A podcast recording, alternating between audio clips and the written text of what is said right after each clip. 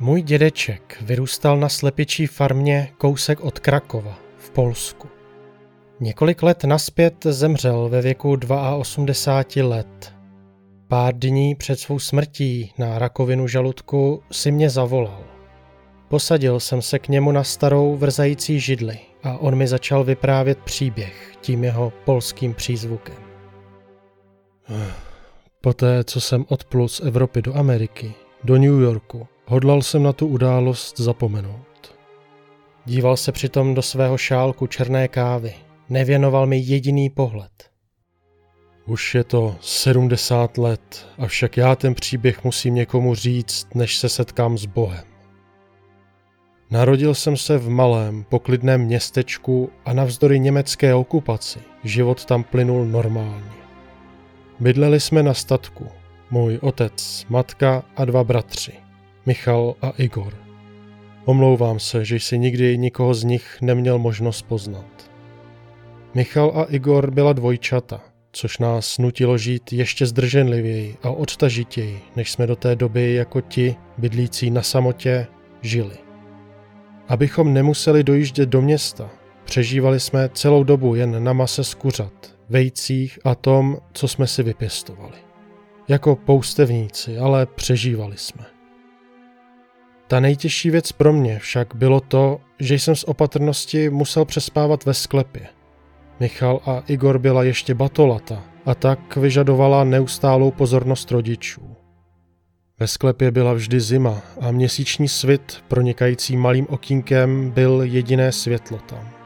Z toho důvodu jsem vždy oddaloval čas, kdy jít spát, do doby, než jsem byl úplně vyčerpaný, abych jen ulehl a hned usnul. A v bezesných nocích jsem pak koukal ven tím jediným okýnkem na kousek naší zahrady s vyschlou studnou. Tak jsem trávil prázdné a válkou roztrhané noci. Byla to nuda, ale občas jsem zahlédl nějakou rodinu, nebo jen muže či ženu, jak se plíží naší zahradou ke vchodovým dveřím. Pokaždé vypadali, že pospíchali a byli vyděšení, někteří dokonce v potrhaných stejnokrojích. Vždy následovalo bouchání na dveře a prosby o vpuštění dovnitř, což následovala hádka mezi otcem a matkou, zda tak mají učinit či nikoliv. Dědeček se pak narovnal na židli. Víš, synu, nevěděli jsme o tom, nebo alespoň já o tom nevěděl, ale bydleli jsme blízko vyhlazovacího tábora Auschwitz a tito lidé byli ti, kterým se podařilo utéct. A pustili je tvoji rodiče dovnitř? Zeptal jsem se netrpělivě. Dědeček odpověděl, že ne. Odsoudili by nás všechny na smrt. Nacisté neměli Poláky rádi, ale tak nějak nás tam tolerovali a pro nás bylo jednodušší schovávat jen malá dvojčata, než celou rodinu. Otec dělal vše, co musel, abychom přežili. Jak válka postupovala, stále méně a méně lidí u nás prosilo o úkryt. A v té době nám ze statku začala mizet zelenina a slepice. Ztráta naší jediné obživy byla pro otce nepřípustná a tak postavil kolem pozemku plot, protože obvinoval právě ty uprchlíky. Avšak nazdory tomu slepice a kuřata mizela i nadále. Prostě mizela ze svých klecí. Jedné noci jsem se rozhodl, že zůstanu vzhůru a zkusím celé té záhadě přijít na kloub. Vzdoroval jsem únavě až do brzkých ranních hodin, než jsem v šeru a dešti venku spatřil něco, co vypadalo jako postava, jak běhá po našem dvoře. Rychle jsem vyrazil pro otce, vzbudil ho, on vzal v kuchyni nůž a vyrazili jsme před dům. Ovšem, nikoho jsme tam nenašli. Když se rozednilo, objevili jsme podivnou věc. Stopy, vedoucí od slepičích klecí až ke studni, kde končily. Byly dobře vidět, celou noc pršelo a všude bylo bláto. Ty stopy byly od bosých nohou. Ten zloděj neměl boty ani ponožky. Otec se rozhodl být milosrdný a nechal mu vzkaz, že má 2 dny na to opustit statek. Pak, že studnu přiklopí víkem a uzamkne. Celý netrpělivý jsem čekal, co mi dědeček poví dále. Druhé noci jsem dostal nápad, že bych tomu muži mohl do studny odnést alespoň deku, jelikož už přicházela zima. Počkal jsem, než rodiče usnuli a vyklouzl ven. Došel ke studni a něco do ní zavolal. Už nevím co, jen jsem se snažil znít přátelsky, že nemám zlé úmysly. Pak jsem začal slézat dolů po kovových špruclích zasazených mezi kameny. Skoro dole jsem ucítil něco odporného a rychle jsem vytáhl otcovu baterku z kapsy. Posvítil jsem kolem sebe a uvědomil si, jak velká ta studna vlastně byla. Vzpomněl jsem si, že otec vyprávěl, že kdysi si sem pro vodu chodilo skoro celé město. Rodiny, které tu už však nežily. Ale na dně jsem nenašel nic, kromě díry po straně, kde se stěna studny sesunula.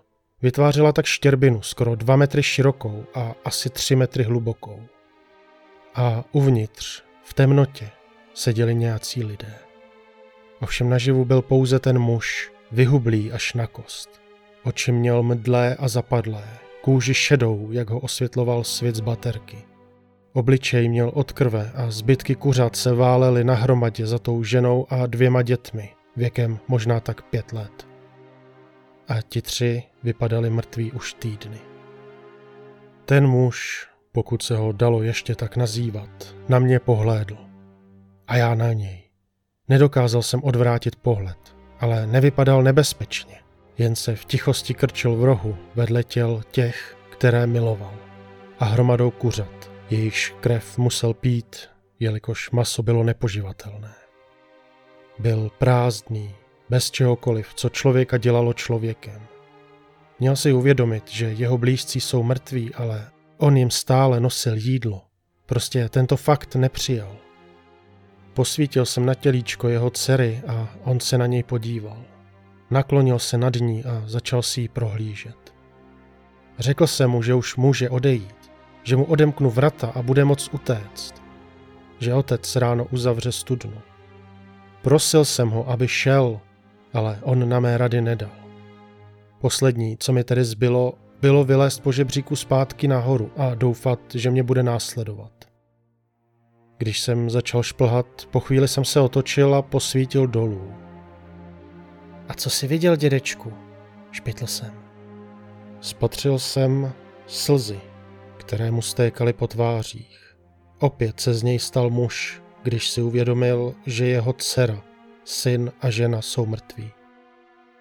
Ráno, když můj otec přišel uzavřít víko od studny, kromě svých stop jsem směrem od ní nespatřil už žádné další.